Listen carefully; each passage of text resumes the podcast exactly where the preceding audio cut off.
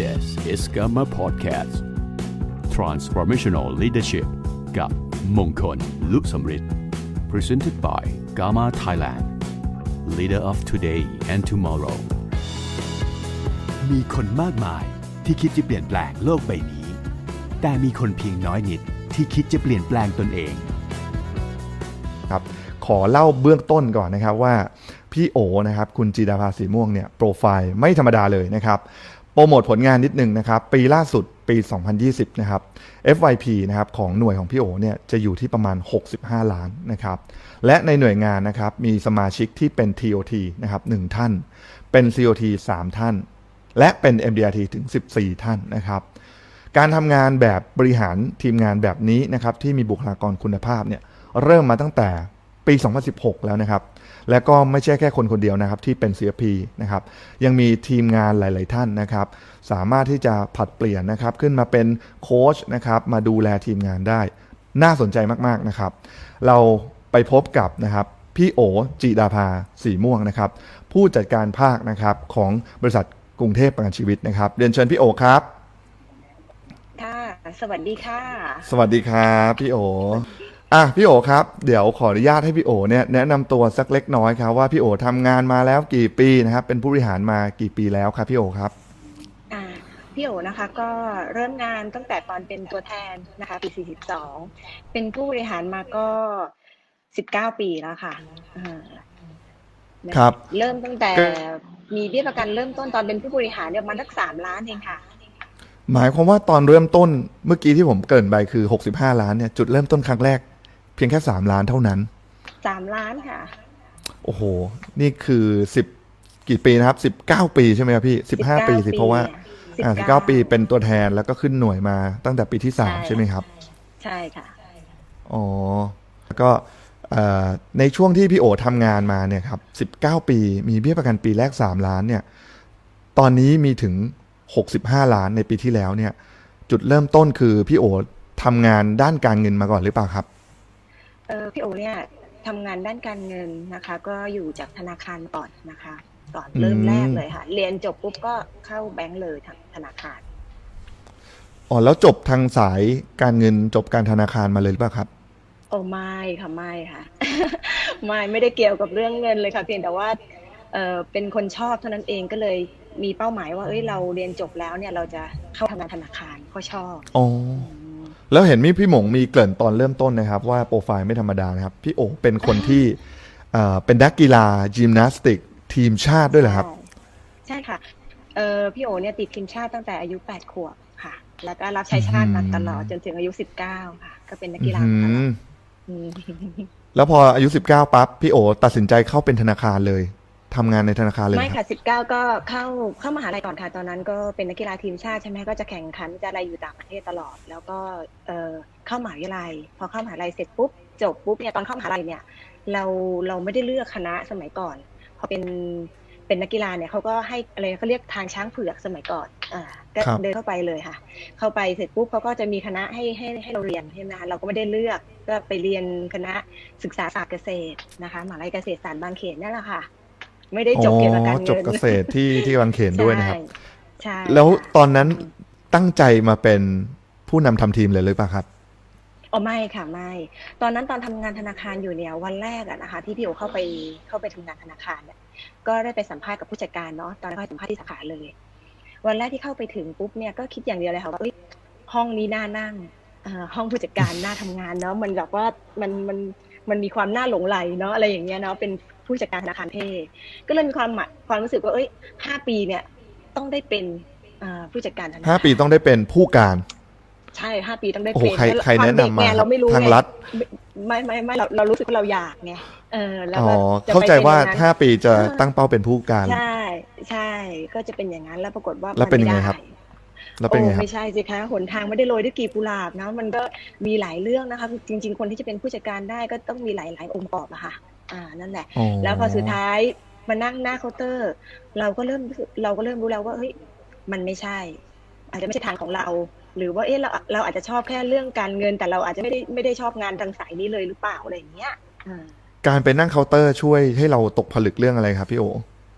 ตอนที่เราตอนที่พี่โอนั่งอยู่หน้าเคาน์เตอร์นะคะ สิ่งหนึ่งเลยเนี่ยนะคะหนึ่งก็คือโอเคเราไปทำงานเช้าแล้วก็เย็นใช่ไหมคะเออแต่สิ่งที่เราได้เห็นเนี่ยก็คือตอนขณะที่ทำงานธนาคารเนี่ยเราจะได้เห็นว่าเออ อาชีพอะไรบ้างอ่าที่มันทำให้คนเนี่ยมีความมั่งคั่งทำให้คนมีอิสระทางด้านการเงิน เราก็จะเห็นว่าเอ้ยอาชีพเนี้ยน่าจะเป็นอาที่เห็นเห็นจากหน้าเคาน์เตอร์เพราะว่าอยู่หน้าเคาน์เตอร์นะคะฝากถอนถูกไหมเราก็จะเห็นคนที่มีเงินเยอะๆคนที่มีเงินเยอะๆเนี่ยก็คือเจ้าของธุรเจ้าของกิจการอืมอืมพอถึงตอนนั้นเนี่ยทำได้สักสองปีอะค่ะ ก็เลยเริ่มครับคิดแล้วว่าเฮ้ยถ้าฉันอยากจะรวย ฉันอยากจะมีรายได้ที่ดี อยากจะมีอิสระไม่ต้องมานั่งอยู่หน้าเคาน์เตอร์แบบเนี้ยเริ่มรู้สึกไม่ใช่ละอ้าวแล้วผู้การนะครับ การเป็นผู้การเออเออเริ่มเปลี่ยนแล้วค่ะเป้าหมายเริ่มเปลี่ยนรู้สึกว่าไม่ใช่เออมันก็ยังไม่ใช่แล้ว มันไม่ได้เออมันไม่มันไม่ใช่อย่างที่เราคิดแล้วไงก็คำนวณนะคะโอนเงินเดือนเท่าแปดพันกว่าจะแปดพันกว่าจะไปเป็นหมื่นหกกว่าจะหมื่นหกเป็นสามหมื่นสองอุ้ยมันต้องใช้เวลาถ้าทางจะเยอะ เออเราก็จะเริ่มโอ้โหเริ่มมองหาทางอื่นแล้วเออคือตอนเนี้ยครับที่ต้องเล่าให้ฟังเนี่ยเพราะว่าตอนเนี้ยที่ผมมาดูในคอมเมนต์นะครับ มีแต่แฟนคลับพี่โอมาเต็มเลยนะครับ บอกว่าเยี่ยมที่สุด เชียร์พี่โอ แล้วก็พี่โอยอดเยี่ยม คือบางคนน่ะ หรือบางท่านนะครับเขาเขาเห็นโปรไฟล์แล้วเนี่ยเขาอาจจะคิดลบไปเลยว่าเฮ้ย ไม่ใช่ชั้นหรอกตั้ง FYP ตั้ง 65 ล้านมี TMT มี TOT มี MDRT ด้วยนะครับ จุดเริ่มต้นของพี่โอก็คือ เป็นนักกีฬายิมนาสติก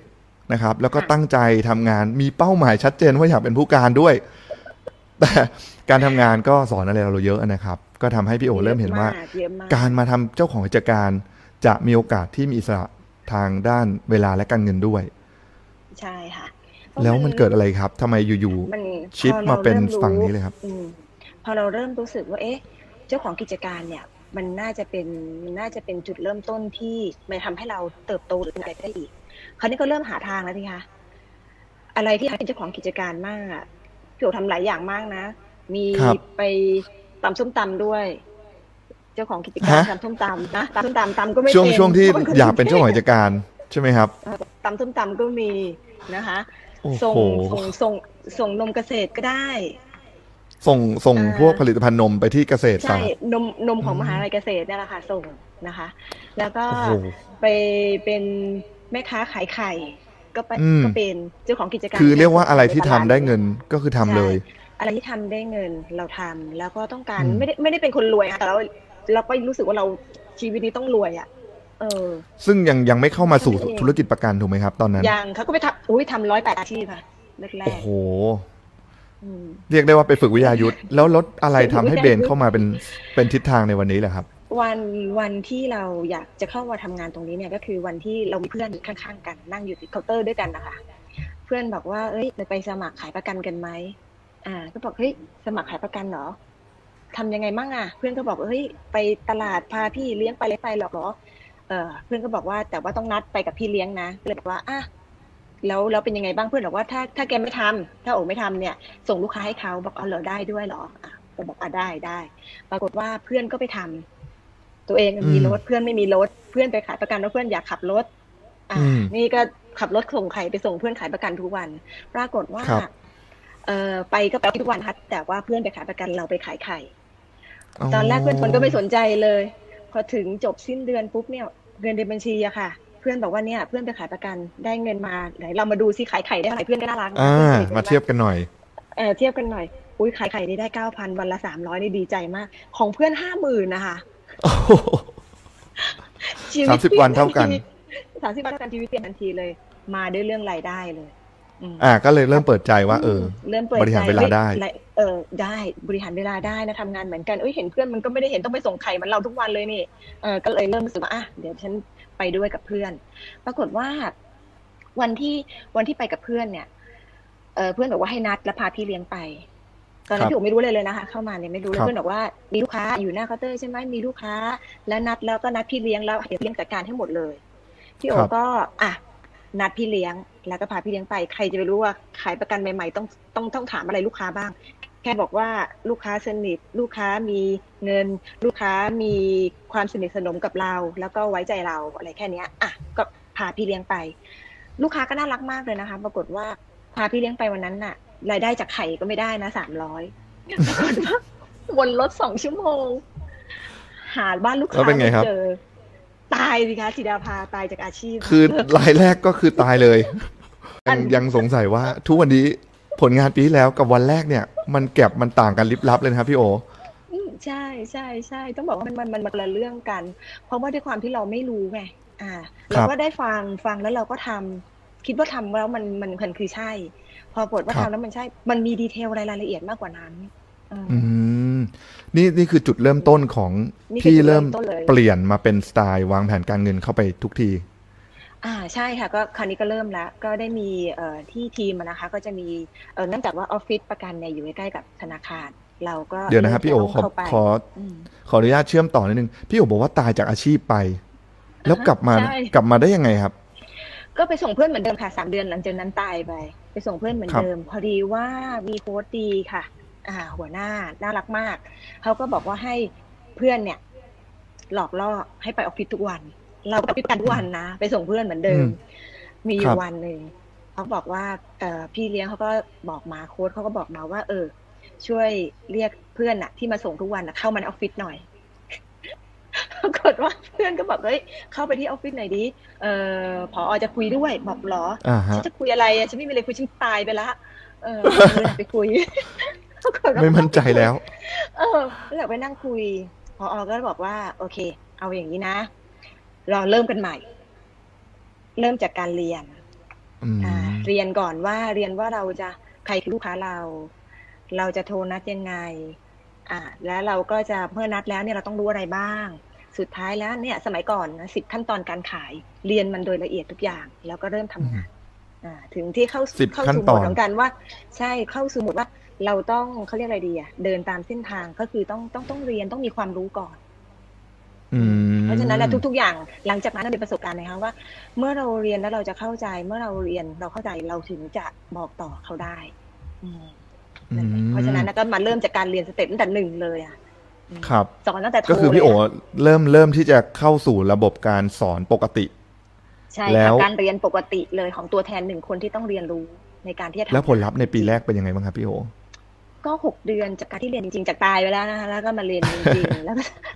แล้วก็ตั้งใจทำงาน พอเราเริ่มทำงานเราเริ่มได้เคสที่หนึ่งเคสที่สองเคสที่สาม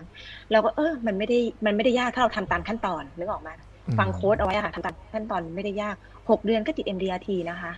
อืมหกเดือนติด MDRT หลังจากใช่ที่ตั้งเรียนเข้าระคบบรั้งแรกที่ใช่ค่ะหลังจากเรียนเข้าระบบหกเดือนก็ติด MDRT มันก็อืม มันไม่ได้ยากอะเนาะก็แสดงว่าตอนนี้พี่โอได้เห็นภาพแล้วว่ามาแบบแบบมวยวัดกับมาแบบเข้าโรงเรียน ก็เลยเป็นอันหนึ่งที่พี่โอเริ่มรู้สึกว่าเอามาใช้ได้กับทีมปัจจุบันใช่ไหมครับ ใช่ค่ะ เพราะฉะนั้นนะอะไรก็โอ้โหแล้วแต่ ถ้าเราเริ่มจากการติดกระดุมเม็ดแรกอะค่ะ ให้มันให้มันถูกต้องอะ ต่อไปอะกระดุมเม็ดอื่นมันก็จะถูกต้องหมดอืมอะงั้นอันนี้ผมพอเริ่มทราบ background ที่พี่โอ in มากนะครับ กับสไตล์เข้าระบบนะครับ ตอนนี้ครับพี่โอเล่าให้พวกเราฟังสักนิดได้ไหมครับว่า สร้างทีมแนวที่ปรึกษาการเงินตามหัวข้อเนี้ยลักษณะเป็นยังไงบ้างนะครับอ่าการสร้างทีมที่ปรึกษาการเงินเนยนะคะก็ต้องบอกก่อนว่าเอ่อการเปลี่ยนแปลงอะมันมันมันมันมันมันอยู่กับเราตลอดเวลาครับแต่เมื่อการเปลี่ยนแปลงมาเนี่ย เราอาจจะเลือกไม่ได้ แต่สิ่งที่เราเลือกได้คือการเติบโต เราต้องมองแล้ว เอ๊ะ ถ้าเราทำงานเนี่ย อย่างพี่โอ๋เนี่ยอยู่ในรอบเอ่อทำงานตรงนี้มาเนี่ยแบบ 20 ปีแล้ว เราจะเห็นครัตบลอดเวลาว่าวิวัฒนาการของสินค้าทางด้านการเงินและลูกค้าเปลี่ยนไปอืสมัยก่อนนะเราอาจจะรู้ Product ไม่กี่ตัว เป็นคครับวามคุ้มครองเป็น protection เราก็ขาย ถูกไหมคะ สมมติว่าเรามีพี่โอเนี่ยมีรองเท้าเบอร์สาเบอร์สี่สิบอยู่ หนึ่งคู่อืมพี่โอก็ขายขายขายขายแต่สิ่งที่เรามีไงครับแต่ลูกค้าแรกๆเขาก็ใส่ได้เขาก็ใส่ไงเพราะว่าเขาอะไรมาครับเขารู้สึกว่าขายเนี่ยเขาชอบเราเขารักเราเขาก็ซื้อสินอ่าเอ่อรองเท้าเราเบอร์สี่สิบที่เรามี แต่ใส่ใส่ไปคำถามคือลูกค้าจะเดินโดยรองเท้าเบอร์สี่สิบทั้งๆที่รองเท้าเขาเองอาจจะเบอร์แค่สักสามแปดสามเก้าอย่างเงี้ยรองเท้ามันก็กัดอะ สุดท้ายก็ไปไม่ตลอดรอดฝั่งนี่มันเลยทำให้ เอ้ย จริง ๆ แล้วเนี่ย เราควรจะ นะคะ ตัดรองเท้าให้ลูกค้าใส่ ช่วยลูกค้าผูกเชือก แล้วก็เดินจูงมือเขาไปจนถึงสุดทางที่เขาต้องการ พี่โอคิดว่ามันน่าจะดีกว่าอืมอืมอันนี้คือจุดที่คิดได้ใช่จากประสบการณ์ตรงเลยใช่ไหมครับใช่ใช่ค่ะ อันนี้เราคิดได้เลยเพราะว่าทุกอย่างมันวิวัฒนาการมันมันมันเปลี่ยนแปลงไปหมด อืมต้องบอกพี่โอนี่ก็อยู่คือมาแบบว่าทุกรุ่นเลยออืมนี่ก็คือ mindset ที่น้องๆที่พี่เข้ามาเนี่ย พี่ปลุกฝังว่าเราจะต้องมีการ เขาเรียกว่า customer centric ก็คือให้ลูกค้าใช่เป็นจุดศูนย์กลาง แล้วก็ใช่เริ่มค่ะตามตามสิ่งที่ลูกค้าใช่อยากได้ ใช่ใช่อืมเราจะต้องเราจะต้องรู้ข้อมูลลูกค้าเราต้องเหมือนเดิมนะคะ จริงๆเราก็ต้องบอกว่าพี่โอโชคดีที่เป็นตัวแทนสมัยก่อนเนาะอ่า เราก็เลยเรียนเรื่องของการสร้างความสัมพันธ์ เรื่องของการตลาดอยู่ที่ปากเรื่องของอะไรอย่างนี้ต่างๆนะคะ ต่อไปเราก็พัฒนามากขึ้น เพราะลูกค้า ถ้าเราต้องยอมรับอย่างหนึ่งในการที่เรามีสินค้าเรื่อง protection อย่างเดียวครับ เราไม่สามารถนำพาให้ลูกค้าเนี่ยเกษียณอายุได้ดีจริง ๆ อันนี้เราต้องยอมรับก่อน อ่า ถูกไหมครับเพราะเราก็ก็คือรู้ว่า protect ได้เราต้องจ่ายเราเราโปรเทคได้ แต่คำถามคือเมื่อลูกค้าเกษียณอายุหกสิบทุกอย่างอาจจะปลดล็อกหมดแล้ว สิ่งที่ลูกค้าต้องการคืออินคัมหลังเกษียณละคำถามคือต้องใช้เบี้ยประกันเท่าไหร่ เพื่อที่จะไปรองรับให้ลูกค้ามีอินคัมหลังเกษียณเยอะอืมๆอืม แล้วคนไทยไม่ได้มีเยอะขนาดนั้น อืม โอเคคมัรับนทำให้สินเพราะฉะนั้นค้าางๆตอนนี้จะก็เลยปเป็นไทีมงานที่เริ่มรู้แล้วว่า เราจะต้องมีอะไรตามที่ลูกค้าขอ หรือว่าใช่มันทำให้ลูกค้าไปถึงเป้าหมายได้เนาะใช่ไหมครับใช่ค่ะค่ะ โอเค แล้วทีนี้คำถามก็จะมาในเรื่องของโอเค mindset เป็นแบบนี้ฟีดแบ็กนะครับของน้องๆในทีมเขาเป็นยังไงบ้างครับ น้องๆส่วนใหญ่ในทีมก็เป็นเด็กรุ่นใหม่นะคะ ต้องบอกว่าอืมของเรานี่มีแบบว่าเอ่อมีเจน Z มีเจน Y มีเจน X มีเจนอืมมีทุกเจเพนราะเลฉะยเหรอนั้นครับน่ะใช่ค่ะมีทุกเจนเพราะฉะนั้นน่ะเวลาน้องๆอยู่เอ่ออยู่อยู่ด้วยกันอยู่รวมกันเนี่ย จะทำให้น้องๆเนี่ยเขาเรียกอะไรดีอะมันก็จะมีสะพานเชื่อมของแต่ละรุ่นอ๋อคำถามคือบางทีเจนเจน X กับเจน Z คุยกันจะรู้เรื่องไหมอะอาจจะคุยกันนานนิดหนึ่งอาจครัอาบจจะต้องแบบว่าเท้าความกันคือนานมากเลยคนละสไตล์เอาเอาจริงจากประสบการณ์นะครับ แม้แม้กระทั่งในที่ทำงานเอง ผมก็คิดว่า Gen Z กับ Gen X เนี่ยคุยกัน จะต้องมีคนเชื่อมอะครับ ถูกต้องถูกต้องถูกต้องเจนเจน Z กับเจน X นี่คุยเออต้องต้องต้องต้องมีต้องมีเจน Y เชื่อมอะค่ะเอางี้ดีกว่า เพราะฉะนั้นการที่เรามีหลายๆเจนเนี่ยนะคะทำให้บรรยากาศในการที่เราจะเรียนหรือเราจะฝึก หรือการเทรนนิ่งหรือการทำงานภาคสนามเนี่ยมันทำให้เราง่ายขึ้น ทีมพี่โอก็เลยจะประกอบด้วยหลายๆเจน อืมโอ้โห อันนี้ คำถามต่อมานะครับพี่โอครับแล้วพอเราให้เขาเชื่อมกันเนี่ยเห็นพี่โอเล่าให้ฟังครับตอนบรีฟว่าจะมีโค้ชมาช่วย แล้วโค้ชหลาย ๆ คนเนี่ยเขาเป็น CFP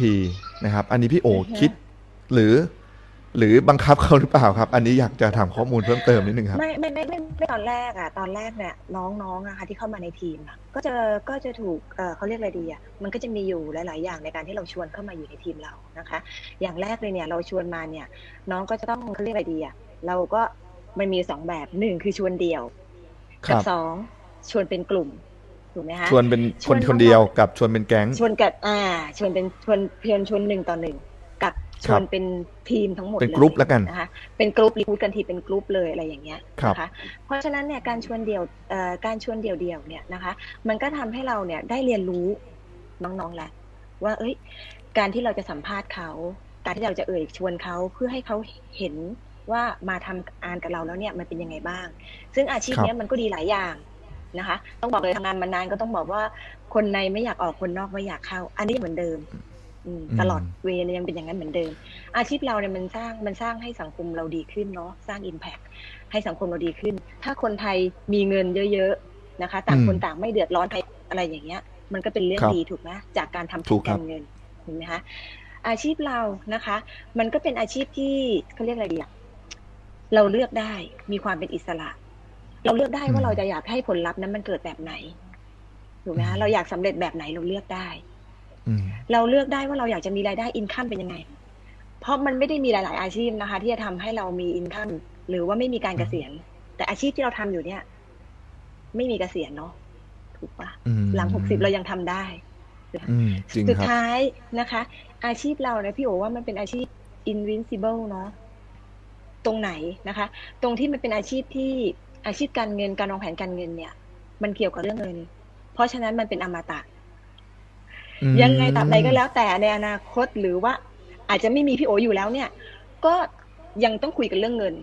เพราะฉะนั้นมันจะอมตะ อาชีพมันครบสี่เรื่องทำให้คนรุ่นใหม่ ๆ ที่เข้ามาเนี่ยนะคะ ก็จะเห็นความสำคัญ เพราะฉะนั้นเราก็จะบอกเลยเอ้ย อาชีพเนี้ยนะยังไงก็แล้วแต่ ถ้าเราทำไปเราทำให้นะคะใครเราชีวิตดีขึ้นเนี่ย เพราะฉะนั้นอาชีพเนี้ยคุณทำได้ตลอดชีวิตด้วยอืมอืมอันนี้ ไม่ตรงกับที่บีฟนะครับ แต่ผมได้ข้อมูลเพิ่มเติมที่ชอบมากนะครับ ก็คือหนึ่งคือสังคมดีนะครับอือฮึแล้วก็สองคือรายได้ดีนะครับ แล้วก็มีเวลาที่ประสิทธิภาพดี เพราะเราจัดสรรได้ดีนะครับ แล้วก็สุดท้ายคืออมตะดีนะครับ โอ้โหสี่อันนี้นะครับ ถ้าเราจดไว้นะครับ ก็เอาไปใช้บอกน้องๆได้ เพราะผมฟัง แล้วผมก็ขนลุกนะครับ ในฐานะที่เป็นคนรุ่นใหม่อยู่นะครับ อะกดไลค์กดหัวใจให้พี่โอหน่อยนะครับอกสุดท้ายเนี่ยสิ่งที่ผมก็อยากจะให้พี่โอช่วยฝากก็คือ ฝากแนวคิดแรงบันดาลใจหรือกำลังใจให้กับผู้นำรุ่นใหม่ ในวันนี้ที่รับฟังเราอยู่อะครับพี่อ่าได้นะคะ ก็เรื่องแรกเลยนะคะ การที่เราเป็นผู้นำนะคะ เราต้องสำเร็จเป็นแบบอย่างเป็นไอดอลนะคะอืมและการที่เราจะเป็นไอดอลใครเนี่ย เราต้องมีความรู้ เพราะอะไรคะถ้าเรามีความรู้เราถึงจะเป็นไอดอลได้เวลาเขาถามมาตอบไม่ได้อายเขาอืม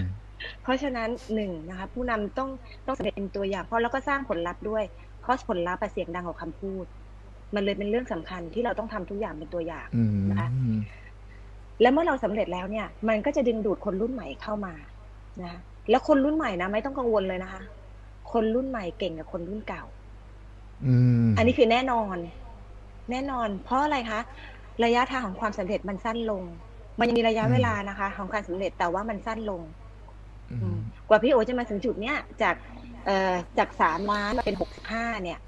ใช้เวลาเท่าไหร่คะสิบเก้าปี ครับ รุ่นใหม่อะสิบปีทำได้แน่นอน อืมทำแค่ไหนคะทำแค่เพียงว่า เออ เราไม่มีข้อจำกัดอะไร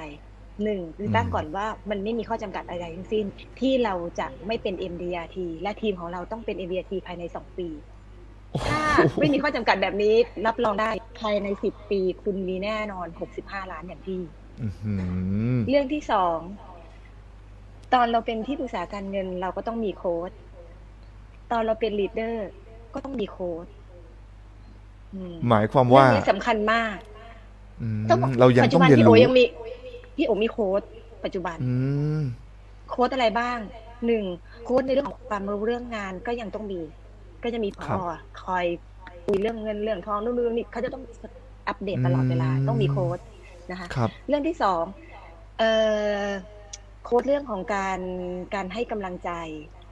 นี่ยังต้องการอ่าอยู่เหมือนกันอ่าเข้านะคะใจเพราะครับอะไรพี่โอยังรายงานยังรายงาน เป็นลีดเดอร์ที่รายงานหัวหน้าทุกกิจกรรมอืโอ้โหเพราะเรารู้สึกสุดยอตอดนเราเป็นขนาดตอนนี้เราเป็นนะนักครับกีฬาไงตอนเราเป็นนักกีฬาอ๋อเราติดที่จะรายงานผลลัพธ์ไงครั แล้วบเราก็ถูกฝึกมาตั้งแต่เป็นที่ปรึกษาการเงิน แล้วพอเราเป็นลีดเดอร์เราก็ยังรายงานอยู่ ไม่รู้แหละหัวหน้าจะฟังไม่ฟังแต่ฉันอยากรายงานเพราะฉะนั้นคำตรงนี้แหละครับการการการรายงานความสำเร็จให้ใครฟังสักคนหนึ่งเนี่ยอย่างน้อยที่สุดเราก็ได้ความภูมิใจของตัวเอง อืมแล้วได้รีวิวด้วยนะ บางทีเราพูดแล้วเราตกผลึก ใช่อ่าใช่อ่านั่นแหละสุดอันนี้ยอดครับสำคัญต้องฟังโค้ดเรื่องที่สามสนุกกับการลงมือทำ ทุกๆวันอืมเราต้องสนุกกับมัน แล้วก็อย่าละเลยที่จะเก็บเอ่อความสำเร็จระหว่างวันน่ะอืมเพราะอะไรความสำเร็จเล็ก ๆ ในระหว่างวัน เนี่ยแหละคือแรงบันดาลใจและกำลังใจของเราในการทำงานจริงอืมสามเรื่องเนี้ยที่อยากฝากเอาไว้นะคะ ที่เหลือนะคะ ไม่มีข้อจำกัดทุกอย่างสำเร็จได้หมดค่ะโอ้โห ตบมือหน่อยครับอือหือสุดยอดมากนะครับ ขอบคุณค่ะ โอ้โห ก็ผมสรุปให้อีกอีกครั้งแล้วกันนะครับ ก็คืออันแรกเนี่ยเราต้องเป็นแบบอย่างนะครับ แล้วก็อันที่สองคือเราต้องมีโค้ชนะครับ และอันที่สามเราต้องมีความคอนสแตนต์คือความสม่ำเสมอ แล้วก็สนุกไปกับมัน แล้วก็จะสำเร็จแบบที่เราได้คุยกับวิทยากรนะครับ แขกรับเชิญในวันนี้ค่ะนะครับ โอ้โอเค ก็พี่โอฝากไว้ 3 ข้อนะครับ ให้พวกเราทุกคนก็คือ เป็นต้นเป็นตัวอย่างแล้วก็เอ่อมีโคชชิ่งเพื่อให้เรามีกำลังใจนะครับ แล้วสุดท้าย ก้าวต่อไปอย่างสม่ำเสมอ โอ้โห วันนี้นะครับกา m าไทยแลนด์นะครับ leader of today and tomorrow นะครับ เชื่อว่าทุกคนน่าจะได้เป็นผู้นำในวันนี้และวันหน้าแน่นอนนะครับ วันนี้นะครับต้องขอบคุณนะครับแขกรับเชิญของเรานะครับ พี่โอจิดาภาสีม่วงนะครับ ผู้บริหารนะครับผู้จัดการภาคนะครับของบริษัทกรุงเทพประกันชีวิตครับ This is Gamma Podcast Transformational Leadership กับมงคลลุสมฤทธิ์ Presented by Gamma Thailand. Leader of today and tomorrow